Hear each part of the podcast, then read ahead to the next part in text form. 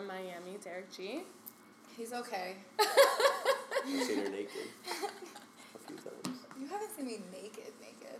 Saw her vagina today by mistake. Oh my god. Anyways, so Derick is out here in LA, so we thought it'd be a good opportunity to talk to you and kind of um, just get your journey of how you came to be Mr. I Am Expensive. Yeah. Mr. Derick G. so why don't we start? Why don't you tell us like where you're from originally, your background, where you grew up? All right, I'm from Hialeah, Florida. Hialeah is the outskirts of Miami. Um, born and raised there. Uh, photography was hobby turned career. I never took a class. I never. I always asked for it. I never got it. Funny enough, and What, a class? yeah, like I always asked for photography, and they never gave it to me as a class. Mm-hmm. In But- school? Oh, in school. In school, Mm-hmm. and look how shit worked out. Did you go to college? No. So it was just after high school. Was there any other jobs you were doing before, like? I, mean, took a massage therapy course, Yeah. okay. and I fucked up my shoulder, so I couldn't do it. Oh my god. Uh, I worked at a lot of body shops throughout high school and after high school. My last real job was uh, I used to work at a hospital. mm-hmm. I used to be a unit clerk. Basically, the person that would wear the button up on the floor on the computer that you would come and complain to. That's what I used to do. What year was that? Uh, 0506. Wow. So I've been self employed for 10 years. Wow. August 6 actually made 10 years from the first girl I shot with a DSLR camera. Mm-hmm. Oh, So shit. it's been 10 years. That's crazy. My homegirl Veronica. Congratulations. Yeah. That's So I want to do something for for Basil. I just don't know what. Yeah. That'll be exciting. 10 years of ass. Decade. Do Yeah. you, ha- you have. Yeah, Aw. no, that's 10 years, of course. I have every picture That of her would be taken. really cool, Really? actually. Like a yeah. Wow. From the first time I saw her naked till today. Anyways, okay, so you were working regular jobs. How exactly did this hobby turn? When did you first start realizing that you could turn it into something, turning it into a business? It kind of fell on my lap. I'm a big, big car guy, and everyone that knows me, knows my history, knows I was in the whole car world. Mm-hmm. Um, so I used to be like the car person in Miami to get all the cars for all the videos and the movies and stuff like that. So I used to be on all these. That's how I, that's how I initially got on like all the video sets and how I got like around the celebs and stuff. It's just I used to get all the cars for the big directors, and then uh, eventually I bought a camera back in 06. and uh, I brought I would bring the camera on set to take the pictures of the cars because that was my business. I never thought I'd be a photographer. I literally just wanted to take nice pictures of the cars on set for the celebs and all the lights and everything. Just trying to get market more people to like, hey, let me book your car for Yeah. videos. Do you want to see your car on TV? Kind of deal. And then eventually, obviously, like the video girls would be in the shots and the artists would be in the shots. So the girl thing started because the girls would see the pictures and like them and be like, hey, would you shoot me off set? So hell yeah, let's do it. You know? Yeah. I used to shoot the cars for magazines. Like my first paid job as a photographer was actually to shoot uh, a feature of a car club in uh, in Miami for uh, this magazine called Rides Magazine, and they offered to pay me nine hundred bucks to do something I used to do for free every day. So I was like, hell yeah! So I kind of set the standard, or like that kind of like, all right, cool. I charge nine hundred dollars for photo shoots Yeah. and then um, eventually uh, I just started like seeing people and, and eventually the the set that kind of like set it off was uh, I was on my way to the beach. I used to work at a barber shop in Miami. Is another job I had. I'm You're not a barber. jack of all trades. I'm- I wasn't a barber. Oh. I literally, I literally, hustler. literally ran the shop and like made sure it was on point and presentable and whatnot. Yeah. And uh, the guy that owned it actually actually owned a print business as well. So when the shop was slow, he would ask me to do runs, and I was always down to jump in the car and go drive around. You know. So one day he sends me to the beach to go drop something off, and I'm going over the purple bridge that everybody knows, headed to the beach, and I see all these production trailers. So I said, let me go be nosy. So I get off, and it was actually uh, they were filming We Taking Over. So you know, I had star studded Khaled, you know, T.I., Bun B, um, Holyfield was there, Akon, Cool and Dre, Pitt, everyone. I mean, every, like I said, And everyone. are you a huge music person? Like before you kind of started doing the photography, like were you? I mean, I like into music. I mean, I was, I'm not, not like a fanatic. I like music. Yeah, like yeah. for what it is, but I'm a big Miami fan. So like, Mhm. uh, like to like see that happening in Miami was dope. So I kind of seen a bunch of people taking pictures. So I pulled out my camera. I took a couple pictures too. Uh, long story short, that that was back in the MySpace days. Wow. Um, I seen this guy that kept walking around set with everybody, and I assumed like, okay, he's important. I don't know who he was, but he's an important guy. Everybody's talking to him, and this is when I was like ignorant to like what was going on in production. I didn't know nothing about it. So um, I get on MySpace that, that evening and I run into the same guy that I saw on set. And I'm like, oh, look, that's the guy that everybody was talking to. And turned out he's a director. It turned out it was Gil Green. And um, I sent him a message with a couple pictures that I took. He responded the next morning saying, hey, I love him. Here's my email. If you have anything else, please send them to me. And we left it at that. And then like two weeks later, I get hit up like, yo, we need 30 cars for a music video in this area. It's for this artist, whatever, whatever, whatever. So I line everything up. I get all the cars for them. I go to show up to set to make sure everyone's there and everything's on point. I run into the producer, which became a friend of mine at the time, was Judd Allison.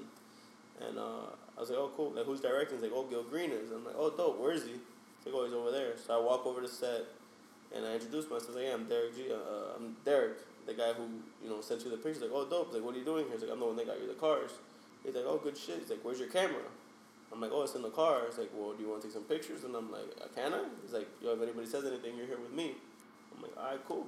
Got the And then, and then eventually, eventually it came to a point where they didn't need cars, but they would just invite me to set to take pictures.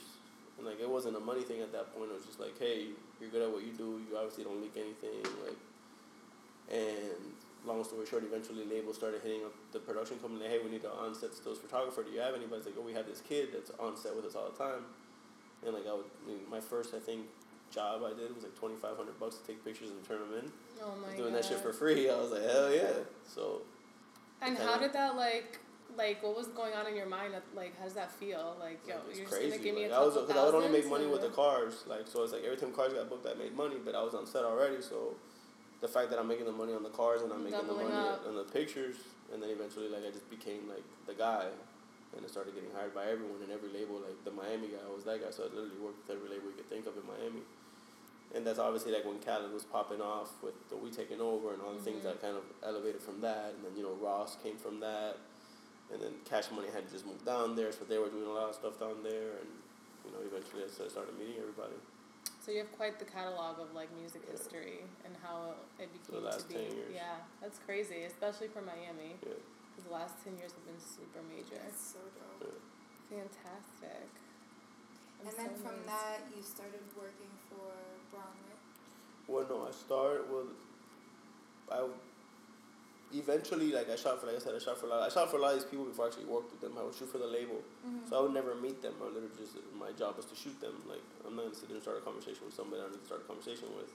Mhm. But uh, eventually, I met on the set of Money to Blow.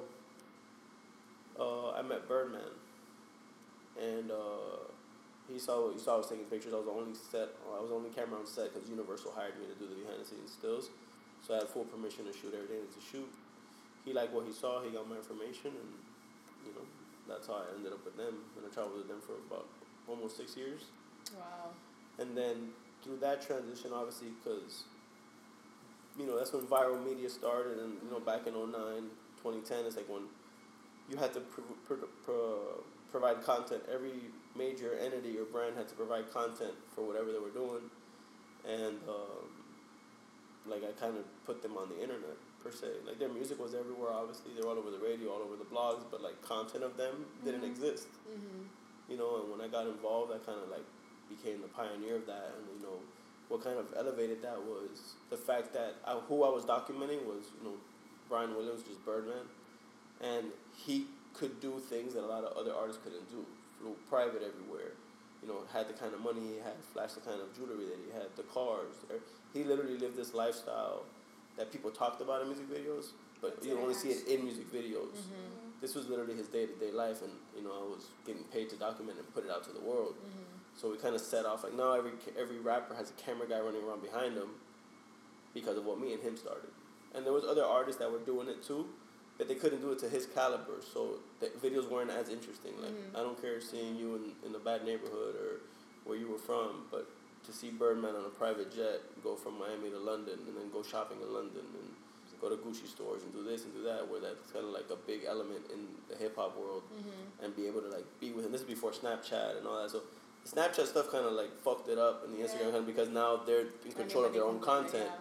Versus before it was like I would put it out. Even like a lot of blogs have died out because it's like there's no more content put out because they're just putting it on their Instagram and Right. you know what I'm saying? Like, so, you know, it's just survival of the fittest, I guess, with the figuring out like what to do next. Yeah. Yeah. Did you So realize at the time that you got you were pioneering this, or did it take like a couple people being like, oh, or was it self like how did you? Re- Um, and it then how is- does that feel? like to be a or did you pioneer or something like, like, that, which is pretty huge. I mean, when it came to a point, the thing was that, you know, one of my biggest issues with Miami is the support system. And from the support system from labels, brands, corporations, teams, artists, even people, friends. The support system in Miami is very competitive. For whatever reason, everyone wants to compete against each other. It's not like uh, like Houston. Houston has an amazing support system. New Orleans has an amazing support system. Atlanta has an amazing support with music. Like all these acts come out of these places. Why? Because everybody gives them opportunity. Um, Miami, it's weird, and we're try- I'm now with me and a couple people from down there. Like we're trying to change that. We're trying to open up doors and give people opportunities, and really like trying to get. So the reason why I'm saying that is because, like, I was around a lot of Miami acts before shit popped off for me, and no one ever really thought there was a purpose for me around. Like I was like, hey, let me document you, let me follow you.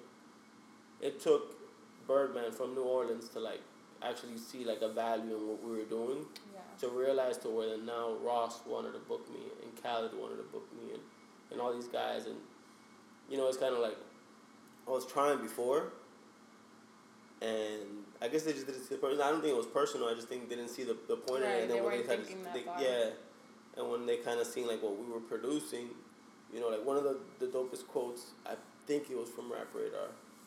They said, "Who needs a passport when you got Derick G with you?" Because we had went to Europe. The first time I traveled with them, we went to Europe for ten days. Went to London, went to Amsterdam, London, and Paris. And originally, the, the deal was to go with them, shoot everything, and come home, edit, and then release. On day two of our trip, Birdman tells me, "Hey, I want you to start editing now, because I want to release day one tomorrow." So I'm like, "Shit." Like I'm not sleeping because I was Mhm. shooting all day, editing all night. So literally day three, on day three, day one came out. On day four, day two came out. So literally, and we're a day ahead over there. So it almost seems like I'm dropping them the next day here. So people were like, "Yo, like, how many people are you with?" And I'm, I'm by myself. It's literally just me and my laptop. So, um, that kind of set like a standard too. It's like, yo, like this guy's on point. He's fast. He gets the story. He's a good storyteller. You know, so that kind of just would set that off, and it was just became a standard. And now, it's kind of cool because I feel like I, I gave kids that wanted into the music industry per se, not without producing beats or writing music or being an artist, just like they like music and they want to be involved, they got a new avenue. And it's not difficult. Probably spend a thousand bucks on a laptop, six hundred bucks on a camera. All you need is creativity and you can make it happen, you know? Word. And now with iPhones, you really don't even need it. We're recording this, we're recording this with an iPhone. You know what I mean? live. Straight off the iPhone. So, and really, we could be recording the audio with the other iPhone if we really wanted to. Yeah, that's what we did when we first started. We You used to do like, right off the "I'm gonna do iPhone and voice notes. Yeah, Like, Make it work. so, so it's just kind of like, Wasn't that great though, but this one's better. it took it took uh, it took someone from the outside to give me an opportunity Mhm. to really like strive and make it happen. And so whatever, like you know, with social media and everything started rising, I built a brand for myself. Um, with them, you know, my my signature was on everything. So it's cool. One time I was in New York on the bus, I mean on the subway, and I'm holding onto the rail, and you know, I got my signature right here. Mm. And some kid sitting in front of me looks and goes, "Yo, are you the one that dropped that Bow Wow video yesterday?" Because Bow Wow signed it, and I'm like, "Yeah." It's like, "Damn, I'm a fan. I watch your shit all the time." That's so yesterday, yesterday was it yesterday?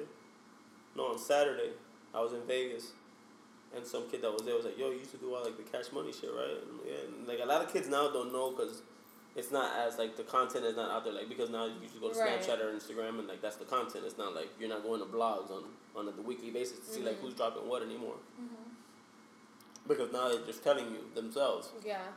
So before people like used to like look out for these videos and like now it's like so oversaturated with content that's like no one cares. Yeah. Do you feel like you've had to like rebrand yourself or try? Yeah, definitely. you know, get you have to get even more creative now with the Um, Snapchat and all the Insta. I mean, it's stuff. kind of annoying to do all that stuff. That's why, like, I kind of not that I gave up, but I just I really don't care anymore. Like, I used to like strive for like more followers. Like, I don't care. Like, at least I know my followers are like who follow me. They're like real fans. Right. Mm-hmm. I've been stuck at like one forty something for like the last eight months, and I've actually like dropped down and like Oh, I've dropped. Quality over quantity. Mm-hmm. Yeah. You I really know? don't care. Like I'm Yeah. over it. You know what I mean?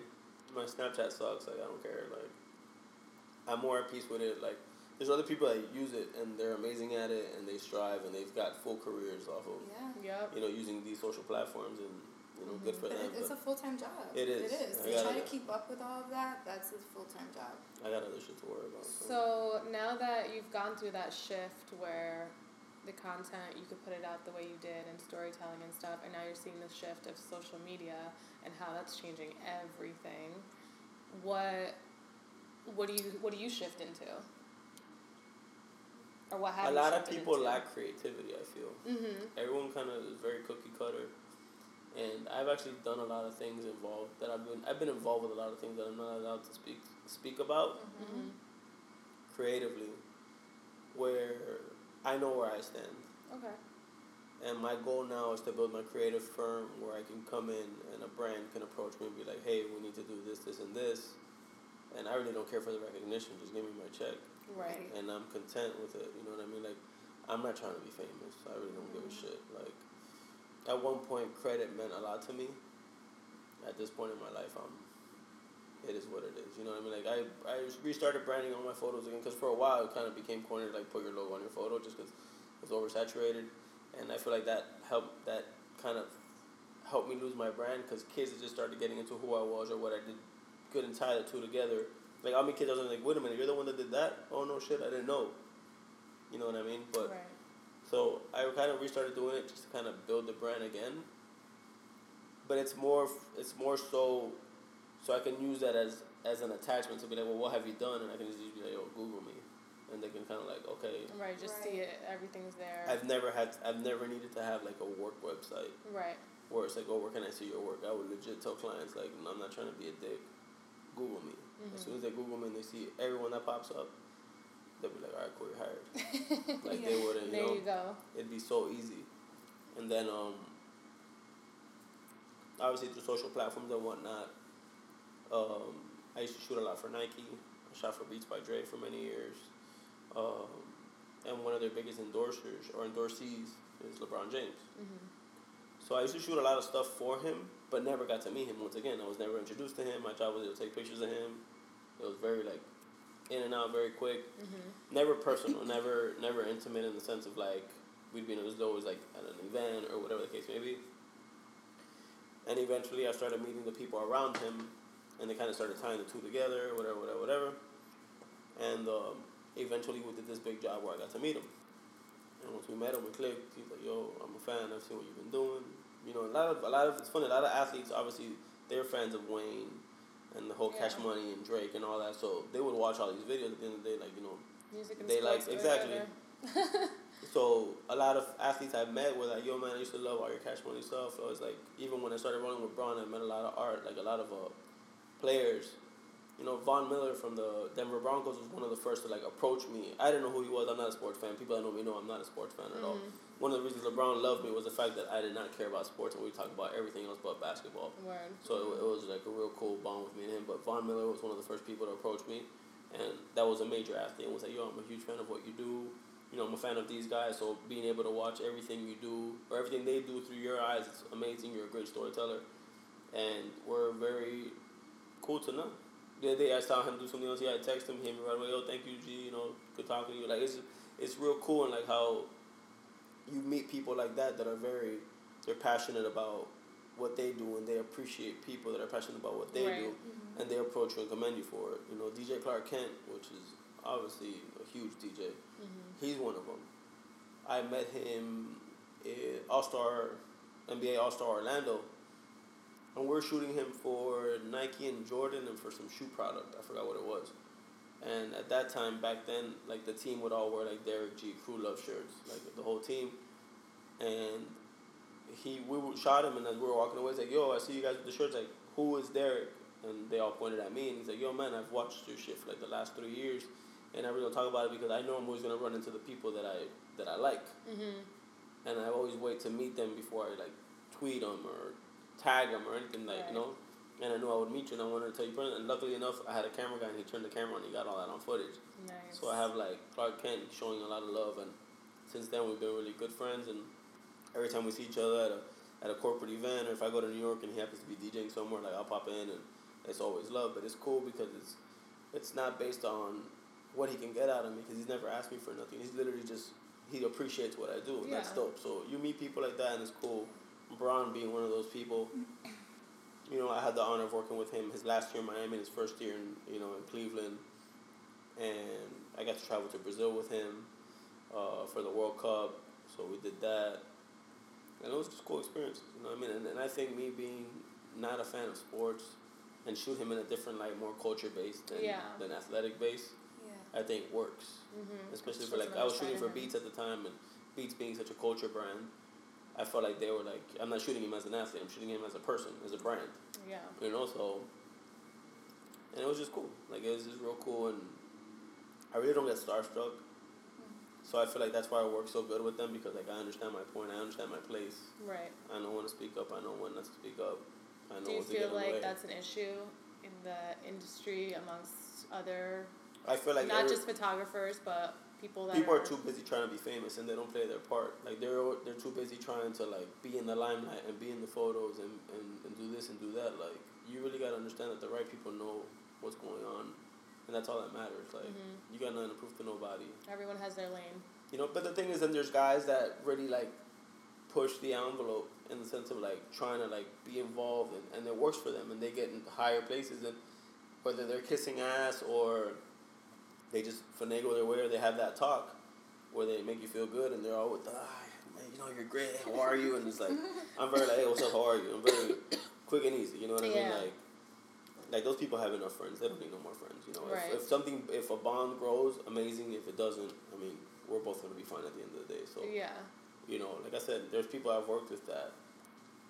I recently worked with somebody that I thought was gonna be super dope, and they turned out to be like very rude. I'm not gonna put them on blast, need to, Mm-hmm. But they were very, they were very, they were very rude, and well, not even rude. They were just like very dry. I'm the only person in the room taking pictures of you. Like you would think they would like Yeah, acknowledge 'cause you, smile, wanna- say hello, You want to make that connection at least through the camera, and you're hiring me. so your company's hiring me. and not one for two days. And then one of the days was my birthday, and it was one of the ugliest experiences I ever had on the job. I got my check. Oh my god. I never. I told the person who booked me, I was like, "Yo, I appreciate it, but I really don't ever care to work with that person again." So Wow. like it was just ugly. Like That's I wanna know. unfortunate. I'll tell you later. Um, all right, I want to back up a little bit She got a because you ass, were. though. Um, A girl? I was thinking a guy. Whatever. Um, so I want to back up to when you were talking about cash money and flying around with Birdman and all that stuff. Did you grow up wealthy, comfortable, Fuck poor, struggle? I was raised by a single mother from an immigrant country. what country? My mom was born in Colombia, raised in Costa Rica. Mm-hmm. So she came to the States with two of her sisters.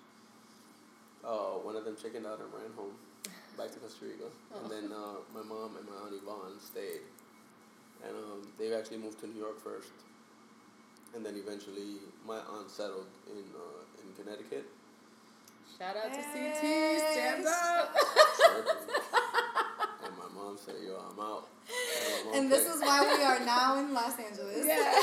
no, but I like no Connecticut. It's always, it's home. Then It's my mom ended up dipping to Miami, where she Mhm. met my father and had me. But unfortunately, Got it in. my mom, my dad, decided to he had other things to do. Mm-hmm. So you know, left the responsibility to my mom, and it's a blessing in disguise because my mom tells me that my father was a very very strict man, and chances are would have never allowed me to be the person I am today because he would have been so you need to have a job, you need to go to school. Mm-hmm. My mom was raised that way, so she had always made a promise to herself that she was going to be very free and very supportive of whatever her kid wanted to do. That's amazing. And I mean, I don't smoke, I don't drink. I've never been in jail. I graduated at high school. all. I don't have a baby mom. Mm-hmm. 32, turning 33, self made. Ladies, get at him. No kids. So Self-made. Self-made, just So, getting these you know, checks. Doesn't Yeah. smoke. Doesn't drink. so like I said, it just she did good. You know what I Mhm. mean? And my mom's a very very very tough and very strong woman. hmm And uh, And does she get? she understands everything. Yeah, she, gets, it. She gets it. You know, she smiles about it. Like obviously, like all the girls and stuff. When I she like she's. I was gonna fun- say, did she ever be like on earth is when I really do like shocked? selfies and I have like an ass or like a pair of tits next to my head and like ends up on Facebook like on my aunts are like, oh you look so handsome, oh how cute. It's the funniest shit. They read it so genuine. But like everyone else obviously knows what I'm doing, but they're just like my family's very very sports. Obviously, all like my cousins and uncles love it. yeah, of You know, course. like, Yeah. oh? Yeah. You know what I mean? But like all my aunts and like all my female cousins, they're very supportive and very proud. You know, they're all still in Costa Rica. I got family in Colombia. I got family in Cuba. Mhm. My mom's father, which is my grandfather, passed away when she was really young, so she never really got to meet him. I never met him, obviously. He was Mexican, so like the bloodline is crazy, but the culture is. You got Costa all the Latin yeah. in you. You got all the crazy in you. Yeah. So, so yeah, it's Miami basically. Miami. that is Miami. But yeah, we, you know, my mom worked very, very hard to, to keep us afloat, and you know, she made it happen. Mhm. And so, were we poor? I don't think we were ever poor, Mhm. but I know she busted her ass to have us where we were, Mhm. and I don't ever remember like being on a mission. And maybe we were, and I just was too young to understand. Mhm. But I, to to my knowledge and to like what I remember, I don't ever remember being on a mission. I know she busted her ass. So. Well, then she did her job very well. So Yeah. shout out to your mom. Hell yeah. So, all right. So then, being with Birdman and seeing all these luxuries and all this money and all this craziness, was that ever like It's a changing thought process for you? Was it like, what is going on, or was like, this is amazing, mm-hmm. I want this, and that drove you? You know what's funny? It actually showed me that with all that, because I had access to, not only say I had access to it, but I experienced. I flew private, like you know the cars were there, and I'm a huge car guy once again, Mhm. like I said. So like even when he got his Bugatti, I saw his Bugatti before he did. He Mhm. called me, he's like, "Yo, go to the studio. There's something gonna pull up. I need you to film it. You're gonna like it." So I get there when I see the car pull up, and I don't know what was in it. They open the trailer, it's fucking red Bugatti. I'm like, "Holy shit!" I text him, I'm like, "Yo, what the fuck?" He's like, "I'll be there in an hour." But he knew like I was gonna get excited because like I, like I said, I love the cars. But I realized that all that stuff doesn't make you happy. Mm-hmm. So it was a good, good lesson. Like I'm kind of jaded by life right now. A lot doesn't excite me, so I feel like I'm ready for something like a new responsibility, whether it be a kid or whatever. Oh my gosh. Like I'm ready for like a Why new responsibility. Why did they just jump Why straight to to be a kid? Cause that's like the realest shit you can have. I know, but you need you Like- need like a like a girl first, like a real connection with another. I almost human would rather. being. The thing is, is like it's there's so much bullshit and so much lies and like But do you really have the time and the schedule and what you need to? yo, my mom Foster made a it happen. child? My mom made it happen. Why can't I? Cause you be flying back and forth, No, like But I could these change my anything. problem with this is feeling like you need something else in life right now, and that's why you're like, let me have. What's it. not need? It's want. I want Want. something else. Yeah, I don't need okay, something. you I want want- something else. Yeah, but you wanna like. And the thing is, is once again, like the thing with the women and all that shit is like it's there's so many lies and everyone lies to each other. And I'm not pointing fingers, but I mean, you, there's certain Yeah. situations where where one lies just to like avoid dealing with bullshit and avoid, you know what I mean? And it just gets to a point where it's like I'm at a point where I'd rather just link up with a homegirl of mine and be like, "What's up? You want to be co-parents?" I've heard of that happening. You know what I mean? Where it's like you're legit, you legit share the responsibility of a child Yeah, with, like and not you guys even having sex. about Like each you other. guys are just homies, and, And y'all just have a kid together, together. and it's cool. yeah. Like it even, it even comes to a point where y'all don't even have to have sex. You can just do fucking artificial insemination. It's like, yo, that's our kid. That's my dog. You know what I mean? Like it's, it works. People, yeah, that's you know what I mean? And like I. I, I would honestly rather deal with that than have baby mama drama and deal with someone that I can't trust. And is that my kid or not? And like I seen drama and I seen people go through shit, and it's like, bro, I pray that I never have to deal with that shit. So let's talk about this. Is actually what I want to side, talk about. Um, the relationship side of it, doing what you do. yeah. It's- Like, has that been difficult for you? Have you had a lot of relationships during your career? Have they? I mean, I've had a few serious ones, and the photography stuff hasn't been the cause of the breakup, but it's not the best thing in the It world. doesn't help it. Yeah, it doesn't help it. That's the best way, but it doesn't help. It's never been like the cause of like, oh, I can't be with. Is it the girls you photograph in general or the lifestyle? It's more the girls than anything. Because the thing is that my, my lifestyle is not like I said. I don't smoke. I don't drink. I don't party. Yeah, yeah, yeah. I'm at a club because I'm getting paid or it's someone's Right. birthday. Mm-hmm. Like very or like someone's in town and I'm hosting them out and it's just that I just obviously they're my friend or something. Right, I'm right. gonna take care of them, make sure they have a good time. You know, like I'm not out fucking around. I'm not. I'm yeah. Like I'm. I was born and Please, raised in Miami. this is a catch, man. I don't know. I was born and raised in Miami, and I can I'm built Miami tough. Like none of that shit gets in my way. Like I'm not distracted by the nightlife. Mm-hmm. You know what I mean? Like, I have access to every Like club you're so jaded by it. I mean, Yeah, you've like, done I'm- it with like the with the best, of the best. So what are you and it's do like, it and I every don't drink, so for? it's like, and I don't. I've had opportunities to smoke with Snoop Dogg, and like I grew up, and That's it's fun. so funny. And I was like, yeah, I'm good, thank you. And it's We like just everyone was like, a what party the fuck? with Snoop that he was night. at last night, and we left before like shit went down. So it's like, you know what I mean? And Snoop's one of the nicest people I've ever met in my entire Mhm. life. So like, shout out to him. But it's one of those things where it's like, you really, really start to like realize like what's what and, Mhm. and who's what, and like you you meet friends, or you start paying attention to friends and where their minds are and what their goals are and what they're trying to do and Mhm. the opportunist and and like the real deep people like uh, my friends that I grew up with that are like my real friends today that I don't see months at a time are the ones that'll call me and be like what are you doing bitch Yeah. like you know they don't they you don't pick up right where you left off. one of the coolest shit that's ever happened to me one of my closest friends mind you, there's like three years of me working with Cash Money like Drake's already popping like everybody goes bro have you ever met Drake this is one of my closest friends he doesn't give a shit about what I'm doing for work he Mhm. doesn't care like he's we talk about Carly, he doesn't care. And like that was so dope to me and people like damn, but then how is he your friend if he doesn't pay attention? Yo, because he doesn't care about that shit.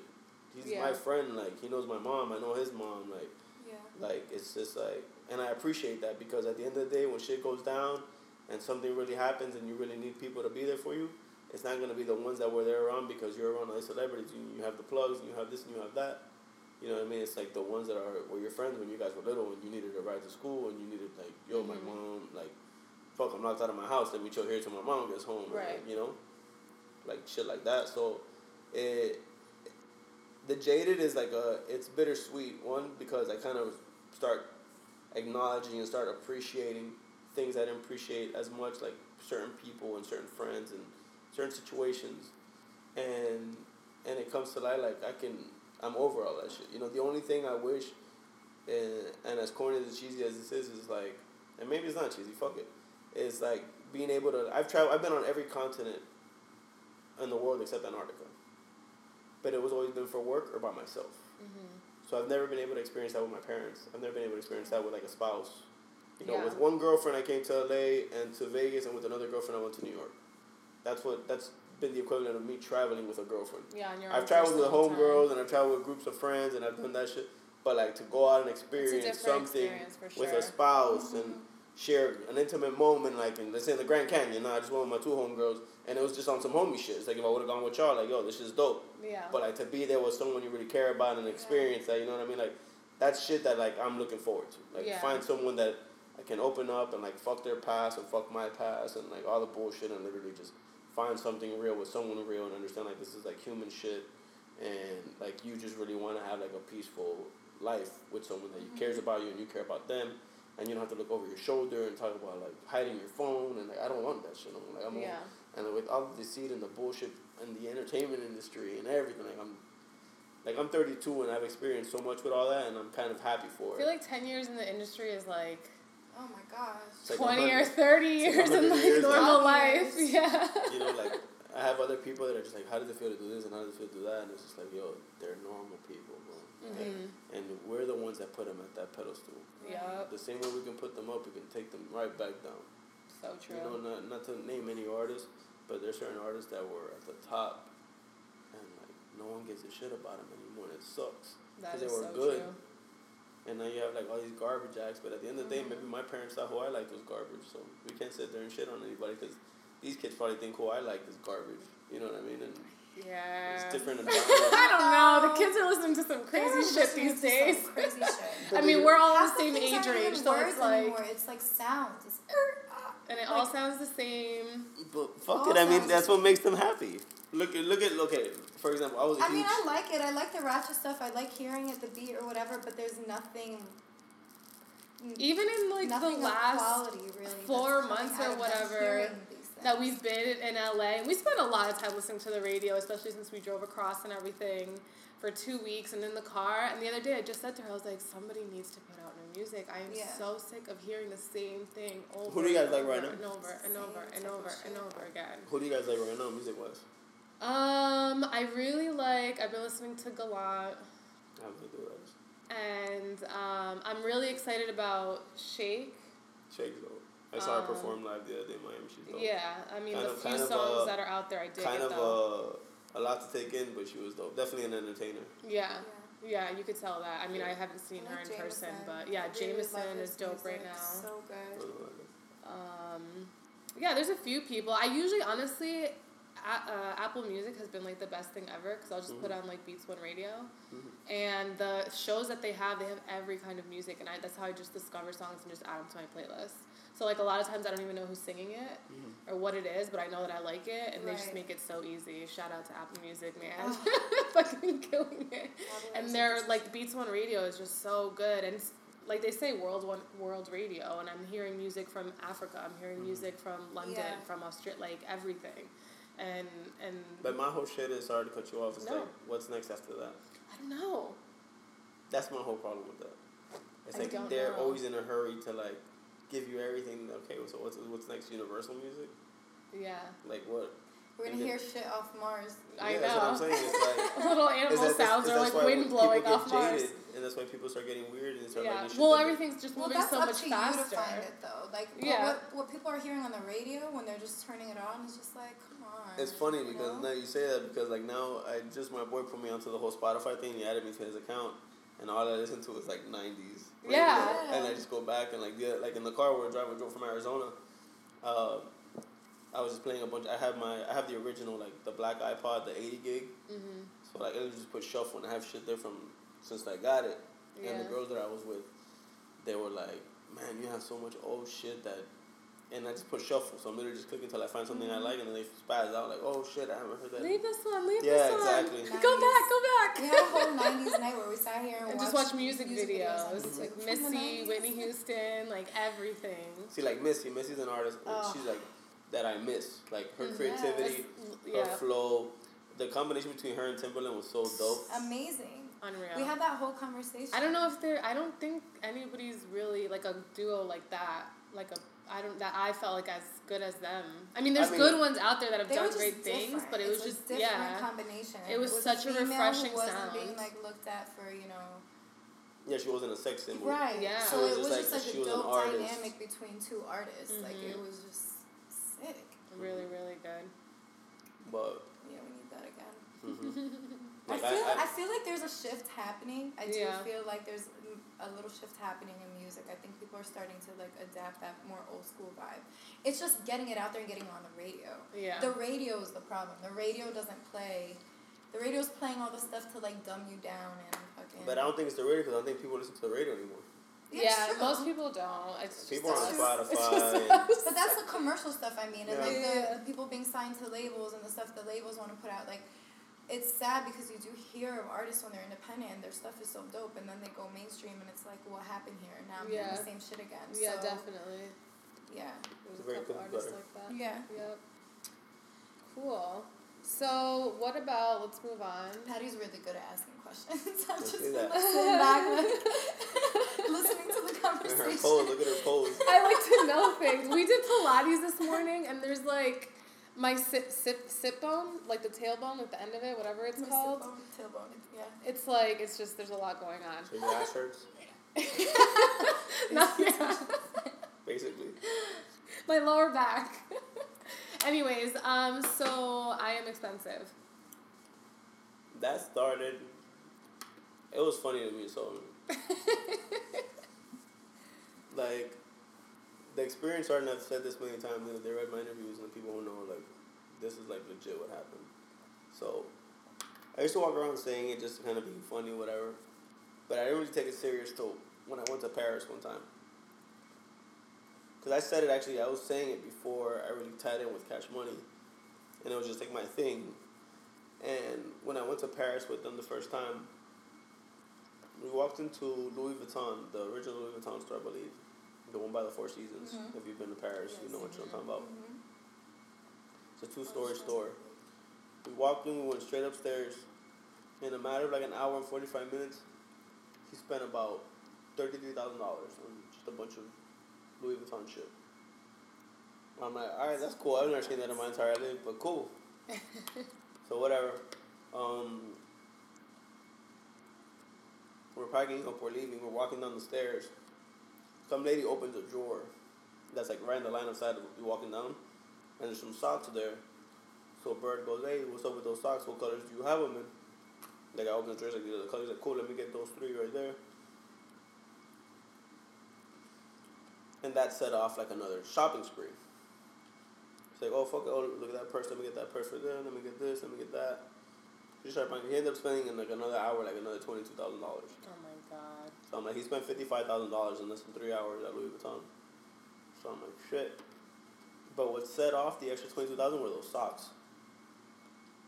The socks were four hundred dollars a pair for two socks. What Like, were they made out of? Four hundred dollars, and I'm like, what the fuck? And mind you, The wool that they wrap baby Jesus in. Is that Please what tell they're me that's made what out they're of? I don't know what the Because I fuck don't they were understand made my socks. but they were four Have hundred to dollars socks. $400. So he bought three pairs, so it's twelve hundred dollars basically three times more socks.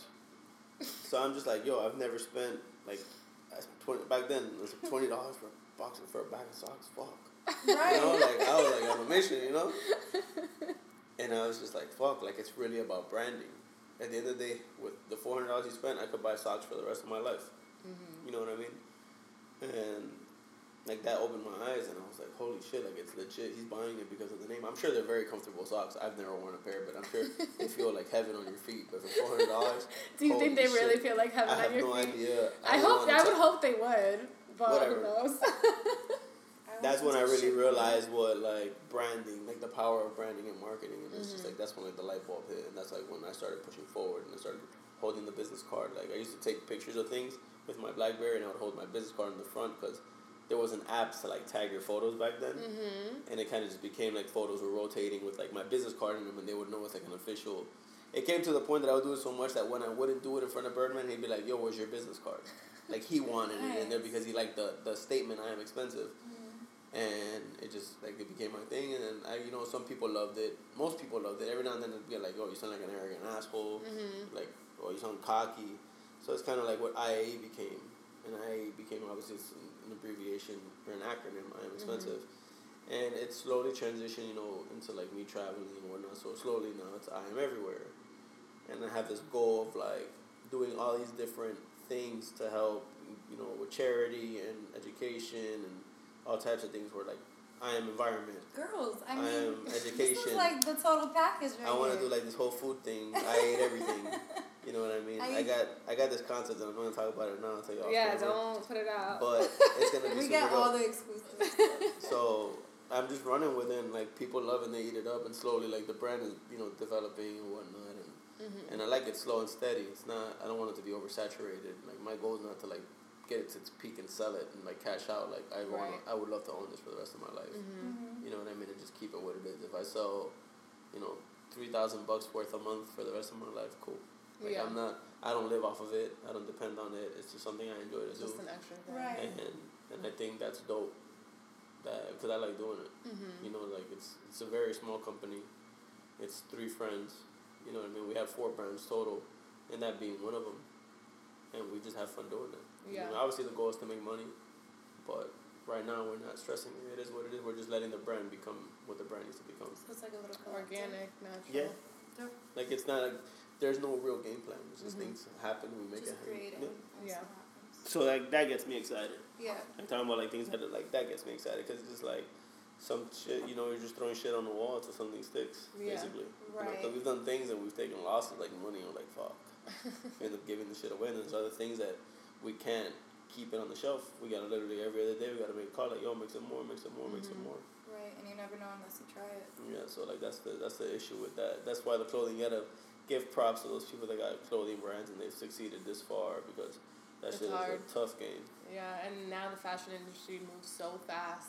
Like styles are just like turning Yeah. over so you sneeze fast. twice and it's like different. It's Done. completely different. Different You know what I mean, you go to the bathroom and you come back to the table and everyone's dressed, Dressed different. differently.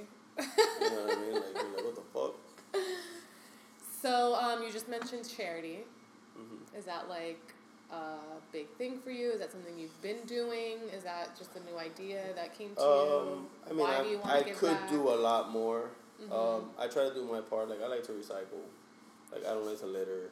So like I do like my little stuff. That's that, important. Yeah, like to You me, to me, like I like you know, It's the little things, and if Yeah, everybody did the little things, you know, like, I'm big on animals. So like even yesterday we're coming back from Arizona, and we seen like a dog in a gas station. It's hot as shit. Like I literally like went out of my way to like pour water for him. Like Aw. I do like the little shit that I can on mine that makes me feel good. yeah, Um, can I do more for charity? Definitely, everyone could do more. yeah, Um, but it, it's in it's in the it's in the plan, you know what I mean. And with with education and arts, more so arts, because I'm a big believer. I'm not a good student, and what I mean by that is like I can't be taught things. I have to learn on my own. Like I can't sit here and you guys can sit here and explain to me how this shit works, and I wouldn't know. Like I'd have to like be like, "Yo, feel leave me alone for like an hour and let me figure it out. hmm And that's how I've always been. That's why I didn't go to college or nothing. Um, I'm not good with school. And uh, a lot of programs in Florida, or in Miami at least, to my knowledge, are losing a lot of their art programs. And to me, art is I think very that's important. happening across the yeah. nation. Art is very important to me because to me, do I need math? Yeah, obviously I need to learn how to count. I gotta make sure I count my money. I gotta count my inventory. You know, I need math. But there's a lot of shit that they teach that really is not relevant Not necessary. for as an adult for certain people. And half the time, not even accurate. Like a lot of the Yeah. history stuff now that you've been taught is like not even. Yeah, like this shit that comes out and be like, hey, you've been fucking bamboozled. Yeah. Yeah. So the it's like. I really, I really want to push for like, for example, like I said, I've always chose photography as an elective, and I never got it. Ninth grade, which was back in '99, I got a TV production class, and this is like when DVDs were super expensive, so we were learning how to like dub VHS tapes, which was stupid because VHS tapes died two years later. Right. but nobody knew that. You know what I mean? So, yeah. How, word. But um, like that's something that I really want to push towards, is like creative programming and creative outlets or creative alternatives to education where it's like because there's some people that really suck at math but you know what if they can make the same salary as a teacher or even a doctor painting and they're amazing at painting. Why the fuck not? Yeah, Yeah. for sure. like who's who's anyone to say like that's not a, a proper career? You know what i mean? Like when i went to cuba i've been to cuba twice. The first time i went on my own to drop off some film for a i think it was a leona lewis video. I can't even remember. It was back in 09 um, and I went recently in 2015, and I went with a friend of mine's abstract. He's a big painter, and he went over there to go paint for this event they were doing. It's literally like this guy has a wife and two kids and grown ass man, and he lives off of painting. So if he can do it, why can't other people? For and sure. not that he learned, he learned after school, and he learned on his own time. And but imagine if we could teach that stuff in school, where kids get out and they can automatically have a career, and even like graphic design. That's what that's like a mm-hmm. good outlet for artists, because like hey, people need this stuff done You, you can know, apply to something that's necessary. that's necessary exactly and you know there's outlets for that but it's mm-hmm. like they're not teaching that shit in school i feel like everything is literally like you know even like college you go to college and they have what are those classes that you have to take like basically like high school courses but in, in, like Oh, Oh, core, like Core, the base, core- whatever Yeah. core Like that shit. i just got out of fucking high school why am i paying two years of college to do that Right. shit To do the same thing. and then yeah. you have to wait and then by the time you get to your your major you don't even give a fuck about it anymore because No. you're stressed out about all the shit so it's like Yes. that- i'm a big believer that you know college a lot about college for not having Because I'm, a- one. 'cause I'm a big believer that college makes great Speaking to employees. Myself. Yeah. Right. It makes great employees. It doesn't make great bosses, and that's the problem. This world needs more bosses, and that's why a lot of people struggle. And you know, and, And there's also no assistance for people who want to be artists. Like there's no benefits, there's no pension, there's no Right, it's the corporate fields that are offering these benefits to people. But yeah, I don't you don't get into the thing is, and. I understand why. It's You know? because we need those things for the economy to Right. to Yeah, of stay course. level. Because if everybody, if everyone becomes But that's why you're independent, not being so. People aren't jumping at being a painter. Like Mhm. that's why they get discouraged because they're being told, "Oh, the future, the future. You know, that's not stable. What are you gonna do? What are you, you know?" The And they're fed isn't all of that, and you're like, "Oh my God, I, I need a retirement plan." How do you know you're gonna be alive next week? You know, like yes, these things are are important, I think, but yeah. Then you know. whatever. That was my political rant. Are you voting? No, Why? I'm not. I'm not contributing to that bullshit. I mean, I know my vote counts, but uh, how? Who do you vote for? Right. You don't want either side to win. Yeah. I'm gonna go to Costa Rica for four years. Okay. Cool. I'm talking shit. I'm not going to Costa Rica. Just the less I might- but like I said, I don't. I don't want nothing to do with that. Like that's not. I don't. I mean, I feel you. I saw the debate today. My friend DVR'd it, and I did it. I had more fun putting Snapchat filters over their face and paying attention to. what That's they're all I was seeing on Snapchat. It's like such. I literally joke. still have it. Like it's hilarious. Crazy. It's a But like, it just goes to show you like how serious are we taking it when that's what we're doing. I don't remember during the Obama elections like people doing that shit. I mean, obviously Snapchat wasn't around back then, but still like Yeah, yeah, yeah. it was taken more serious. Even Yeah. with, I mean, as young as I was, like I remember the Bush and I remember the Clinton. Like it was just like, and I get and I was younger then, and Yeah, I and I felt like more joke. serious now. Yeah. It, it just having Trump in the race just feels like a joke. Sorry. and you know what? He, he might have he might have some points, but I don't think he's stable mentally to run a fucking country. He's too much of a hothead. He he's not rational. He's not logical. He Mhm. makes a lot of good points, and yeah, there's a lot of things you can point the finger at. He's finger a at. businessman. He. And he yeah. gets. Yeah, he gets business. I mean, he's what is it? He's had filed for bankruptcy seven times, and he's still a millionaire. He's figured out some kind of scam. Yeah. So you know, but that goes to show you the kind of person he is. Like, fuck. Right. but Scammer. at the end of the day, like I mean, I get I get why people like him because he stands for something that Hillary and these other Hillary and like that whole clique doesn't stand for, which is something that a lot of people don't understand is where socialism can go. hmm And I'm gonna talk about politics because it's not my place.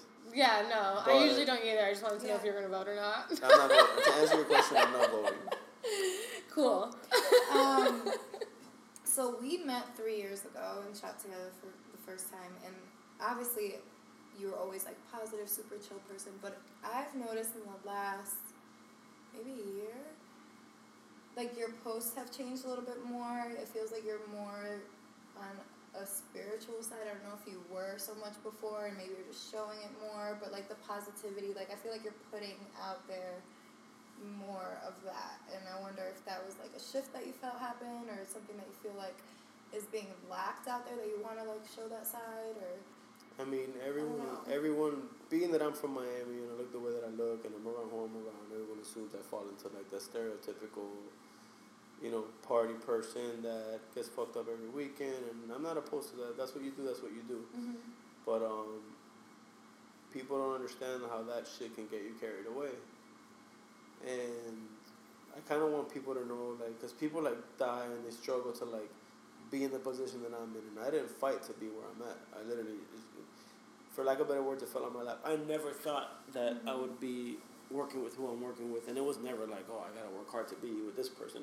It was never none of that. It was literally just, I like cars. I played with cars. I did everything with cars because that's what made me happy, and eventually that's what got me. It just goes to show you, you follow your heart, it'll get you to where you need to get to. I love photography. It was something I did as a kid, and in high school, I was the kid with the camera. At every car show we went to, my brother and all his friends, my brother's older, and all his friends that wanted pictures wouldn't even bring a camera to the car show. They would literally give me twenty dollars a piece to go to Eckerd's and develop the film, so I can get you know quadruples and whatever the equivalent of like five times each picture, just because they knew I was gonna shoot every single car at the show, and they wanted like they were like, yo, cool, let Derick do it.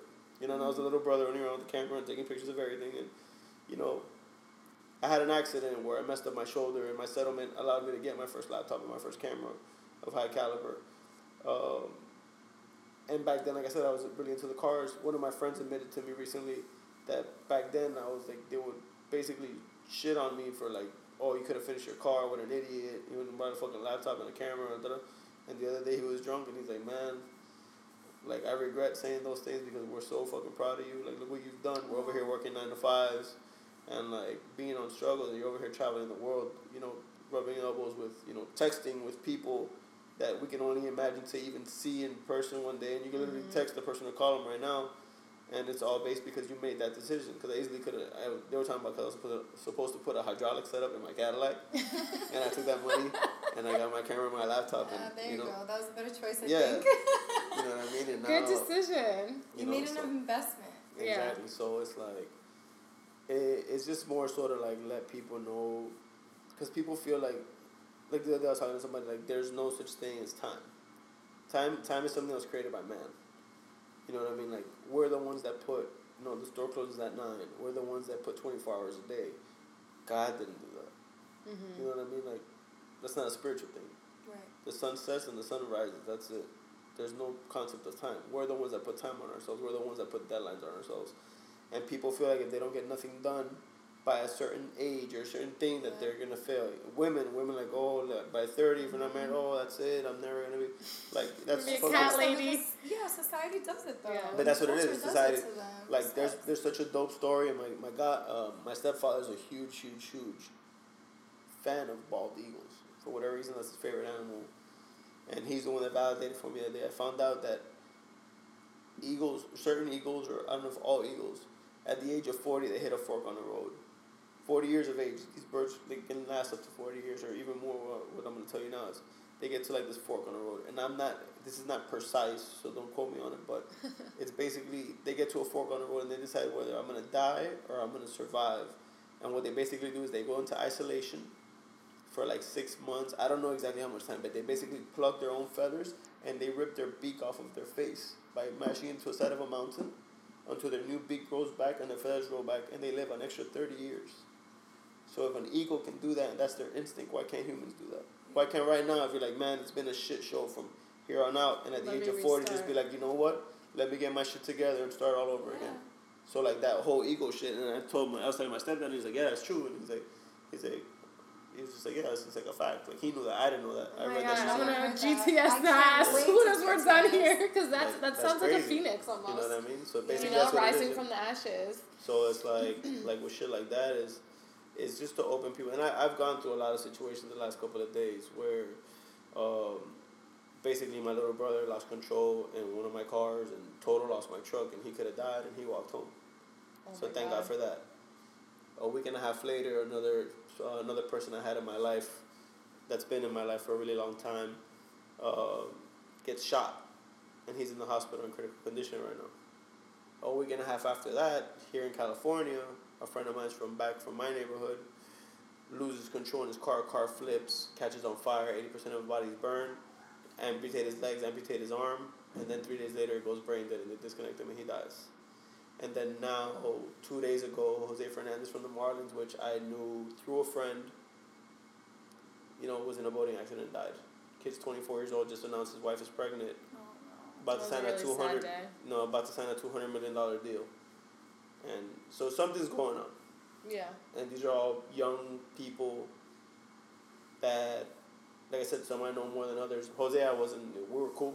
We see each other, say what's up. I wasn't really a, I wasn't his friend. I was not his friend. It's Mhm. just, but it's crazy, like, why, like, it just goes to show it could be anybody. Yeah. Because the first three people were people that are, you know, that are important to me, but the rest of the world, they can give a shit. Right. Jose Fernandez obviously was a, a, a public figure, he's a celebrity, you know, an, a big athlete, an all star.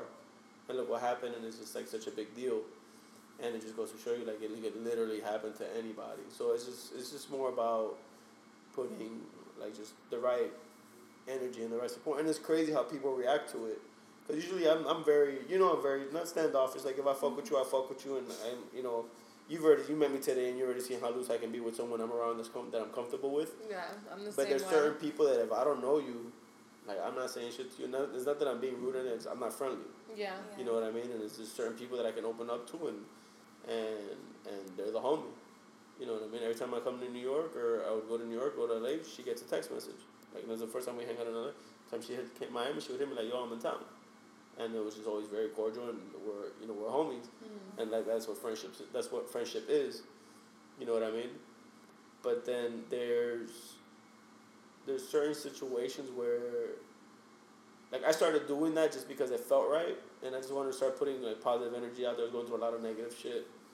And it's amazing how people like I would just put like, yo, everyone have a blessed day, you know, blessings all around and fifty people would respond, same to you, thank you. I needed that and it's just like damn, like I never and it's not that I wouldn't I just wouldn't I wouldn't write shit. Yeah. I'd post a video of my cat or some dumb shit. And now it's just like literally like, you know, telling everyone good morning, telling everyone good night, Mhm. and like how people respond to that, and they just I feel like people need that. Yeah. Your And- vibe attracts your tribe. Yeah. So whatever you're gonna put out, you're gonna get it back. And then um, It's just like speaking into existence. yeah, and I mean I sometimes forget, you know, what my name or what my actions could do. Being of you know people put me on a pedestal per se because of who I've been around and you know, all the big people that I've worked with and why they chose me and whatnot. So people automatically, society just puts you on a pedestal. Right.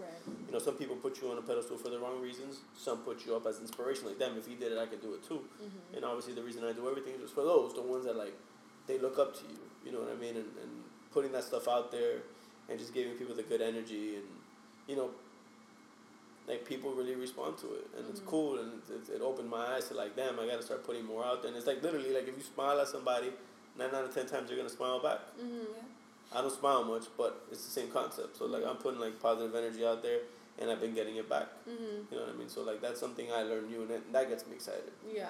You know what I mean? So And that's a great response to get back. You know, it's like you're putting positivity out there and you're getting it back from the people who give a shit too. Yeah. I feel like in just in today's world and society, there's a there's such a polarity happening right now between the fact that we're humans and human beings need human interaction and touch and conversation and all that Yeah. stuff, but at the same time we're stuck behind screens mm-hmm. or we don't we we're not having that interaction we're not mm-hmm. having you know that's why i love what we do with this podcast and mm-hmm. having these conversations with people like you because it reinforces that human connection that everybody needs no matter how cold you are heartless want to act like you don't want to be around people like at some point you need that human interaction. Love. it's like uh, it's Need par- it's in our makeup as human beings. So but then we're stuck behind these screens and that's kind of where like the culture and society and the youth and all that is going towards. So to see, at least be able to see it through a screen i think is like a shift that's happening for people where it's like oh they're being positive? Okay. And being able to share your story so much more yeah, So you it's know. nice when people who have a platform, who have like the viewership that you have, to put out these things, this Yeah. positivity and all of that, because people need to see that. The more they see it, the more they'll be that way. word and it's it's it's not like I owe anybody anything, mm-hmm. but I do feel like if I can do it, why not? mm-hmm. So it's more so I don't feel like damn I have to do this because I could be a you know a positive force in someone's life. It's just Gratitude. it's just basically like man you know what like a lot of and the thing is like it's just I've been in so many good situations and did I deserve them? Maybe. Mm-hmm. I don't think I went out of my way. I worked hard but it wasn't never like I said I never wished to like I want to shoot NBA athletes and I want to be around all these rappers. Like I'm a car guy. I like cars. You can give me if they told you hey we can give you the biggest house in the world and one car or we can give you a nice house and you can have all the cars you want you better believe I'm getting a nice house with a 500 car garage and I'll be content Cars. I'll be content Whatever. That carbon footprint will be crazy. word You No, because- yeah recycle and then that's my and you're car gonna have 500 cars. Now, you're not gonna drive them all at the same time I'm not gonna turn them all on at the same time. What the fuck? Like, Yo, imagine. one a day. for all the hoes, every girl that you've ever shot with. Yo, why they got- Cars. Did you just label yourself something? No. Definitely not. Y'all heard what she said, right? All. I didn't say what she did. cool That's a big misconception. Exactly. That's why I said it uh, So, jokingly. Some of them are. Some of them are. But for the most part, there are all just regular girls trying to figure something out. And why not enjoy, you know, not. Did you not- expect that when you started like shooting girls and stuff, and the type of shooting that you do with? I mean, most of the shoots that you do, like, did you expect to find girls that? Like me. I mean, there's certain people. There's certain people like. well, Okay, let's let's use Rowan for example. Uh huh. Like when you see her off rip, you're like, okay, she's a vixen, crazy curves, really pretty, you know, tapped into the urban world. I remember I went with one or two of my boys. You went to go. tapped me into the urban world. I didn't tap into anything because you went and got a job at some place, and I think I think so. Whatever. She Yeah, got a job. She, be, the she, she like became she photography became she became a bartender at one of the bars, and like she looked the money, man. she looked so out of place. She's like that was of not her vibe. Like, and we why I I left went to after go, Starlets when I was bartending. Oh. I went to go visit her with some friends. I was like, just like. And she was just like, she did not look happy. And it just goes to show you, like, you can't assume, you know, and I know girls that work there and they have a blast and that's their world and they love that shit. And, you know, God bless them. But not, you know, everyone sits there and assumes and has all these, like, speculations and all these, and they bash and they talk shit about it. And it's mostly girls. Mm-hmm. It's girls just shitting on girls. Mhm, And then, and then, but when one of them does it, oh, but I did it classy. What makes it classy? Because you pose a certain way that they wouldn't pose. Like, that's just, it's just dumb Yeah. shit. Your laptop's about to die, by the way. No. Low battery. Come on, Apple. Come on, Apple. Plug it in. But um, but yeah, I mean, there's some girls that I met that I've stayed amazing friends with. There's some girls that I met that are just dumb bitches, Yeah. and I just never want to deal with them ever again in my life.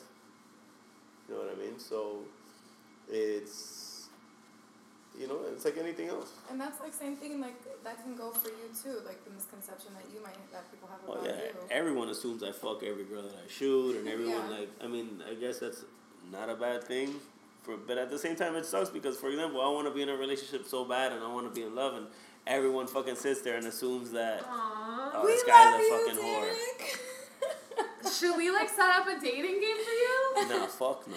I feel like I could probably match you with somebody. you Nah, really chill.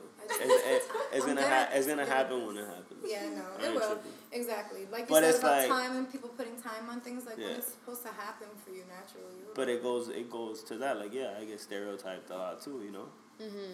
and in not good or bad ways but just in general like Yeah. everyone just assumes Can't the worst you saw the guy who a guy who snapped us right now oh cause I'm with you like they're thinking the worst and it's just like we're sitting here having a fucking doing fucking regular shit everyone Right.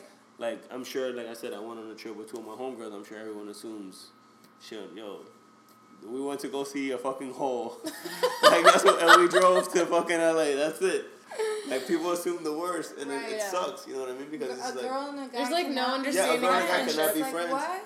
because nah that's it uh, his dick is gonna go inside of her and that's it that's That's all what that's that's what's that's, happen what's- here. that's what's written in the book and that's it Yeah, that's all she wrote. you know what I mean so it's like eh, yeah it is a, it, it sucks but it is what it is I mean the right people know who I am Yeah. You know what I mean? And and that's fine with me. Like everyone else can eat a dick. Word. If there was one piece of advice that you could give, like, 20 year old Derick or whatever, if you could go back and give yourself some advice, like, about where, a projection of where you'd be here, like, what would you say? This always stumps people. Yeah. Run the other way. nah, I don't know. I don't know because you know they say the grass is greener on the other side. Like, what if I would have just gotten a nine to five and Right. gone to college? And I had, you know, in 11th, in eleventh grade, I got offered a four year scholarship to UM for writing. Really? Yeah, a lot of people don't know that, but uh, for creative writing. You and I don't no, I don't like to write, but I'm good at it, and I don't like it. I, I hate physically writing. Like I can sit there and be like, you want to write? I can talk all the shit in the world, and we could write probably the best novel in the world. But me physically sit down and write, like I don't have the, the, the span for that. Mm-hmm. You know what I mean? Like the the mental span for that. So it has to be like like you know when you say like like I can't wait till I have the funds to hire somebody to just write everything for me. Like I just want to say like, yo, write all this down. Mm-hmm. You know what I mean? And.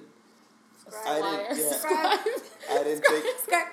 I didn't take I, I didn't I didn't take high school your years feel like they're forever. Like your high school years feel like you know, from ninth grade to senior year you feel like it's a lifetime. Mm-hmm. So they hit me with the with they hit me with the opportunity the beginning of my eleventh grade year.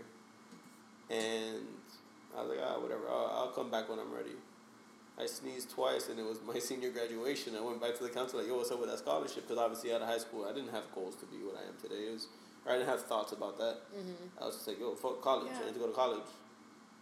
And I went to the counselor and she's like, you lost it. You didn't, you know, you had a, a certain amount of months to like react to it or sign up or whatever. And since you didn't, you lost it. Mm-hmm. But like they say, everything happens for a reason. If I would have done that, that would have been behind four years and maybe I would have never fell into what I am doing today. And Right. like I said, like I've been to every continent except Antarctica. You know, I mean, I've been to Africa twice. I've been to Europe like three times. I've been to the Middle East twice. I've been to Asia once. I've been to Australia once. I've been to South America here. million times. Oh, is that what all the tattoos are? Mhm. So, I mean, most for the most part. There's two Oh, places out here I haven't gone yet. That I have to go now because it's not that I'm alive. What are they? uh, it China the and. Germany. Word. So it's like the Great Wall of China turned into the Autobahn. But I've been to Brazil, That's Paris, crazy. London, Sydney. This represents the Middle East. Love Uh, it. Love it. Egypt, Dubai, London again. Does the same person do all your tats? Everything here's been done by the same person. But Mhm. I'm getting ready to do my back now. So this is all my work. This is what got. These are the other places that got me, and I'm gonna do my back now. My back is gonna be me, like my story, Mm-hmm. like what I love, and like, cause like I said, this is my work. This is where it's gotten me. But Mm-hmm. my back is gonna tell that story of It's gonna have elements and situations of like what I've been through and what I love. And So It's gonna be a big grumpy cat, like right in the no, I got the cat right here.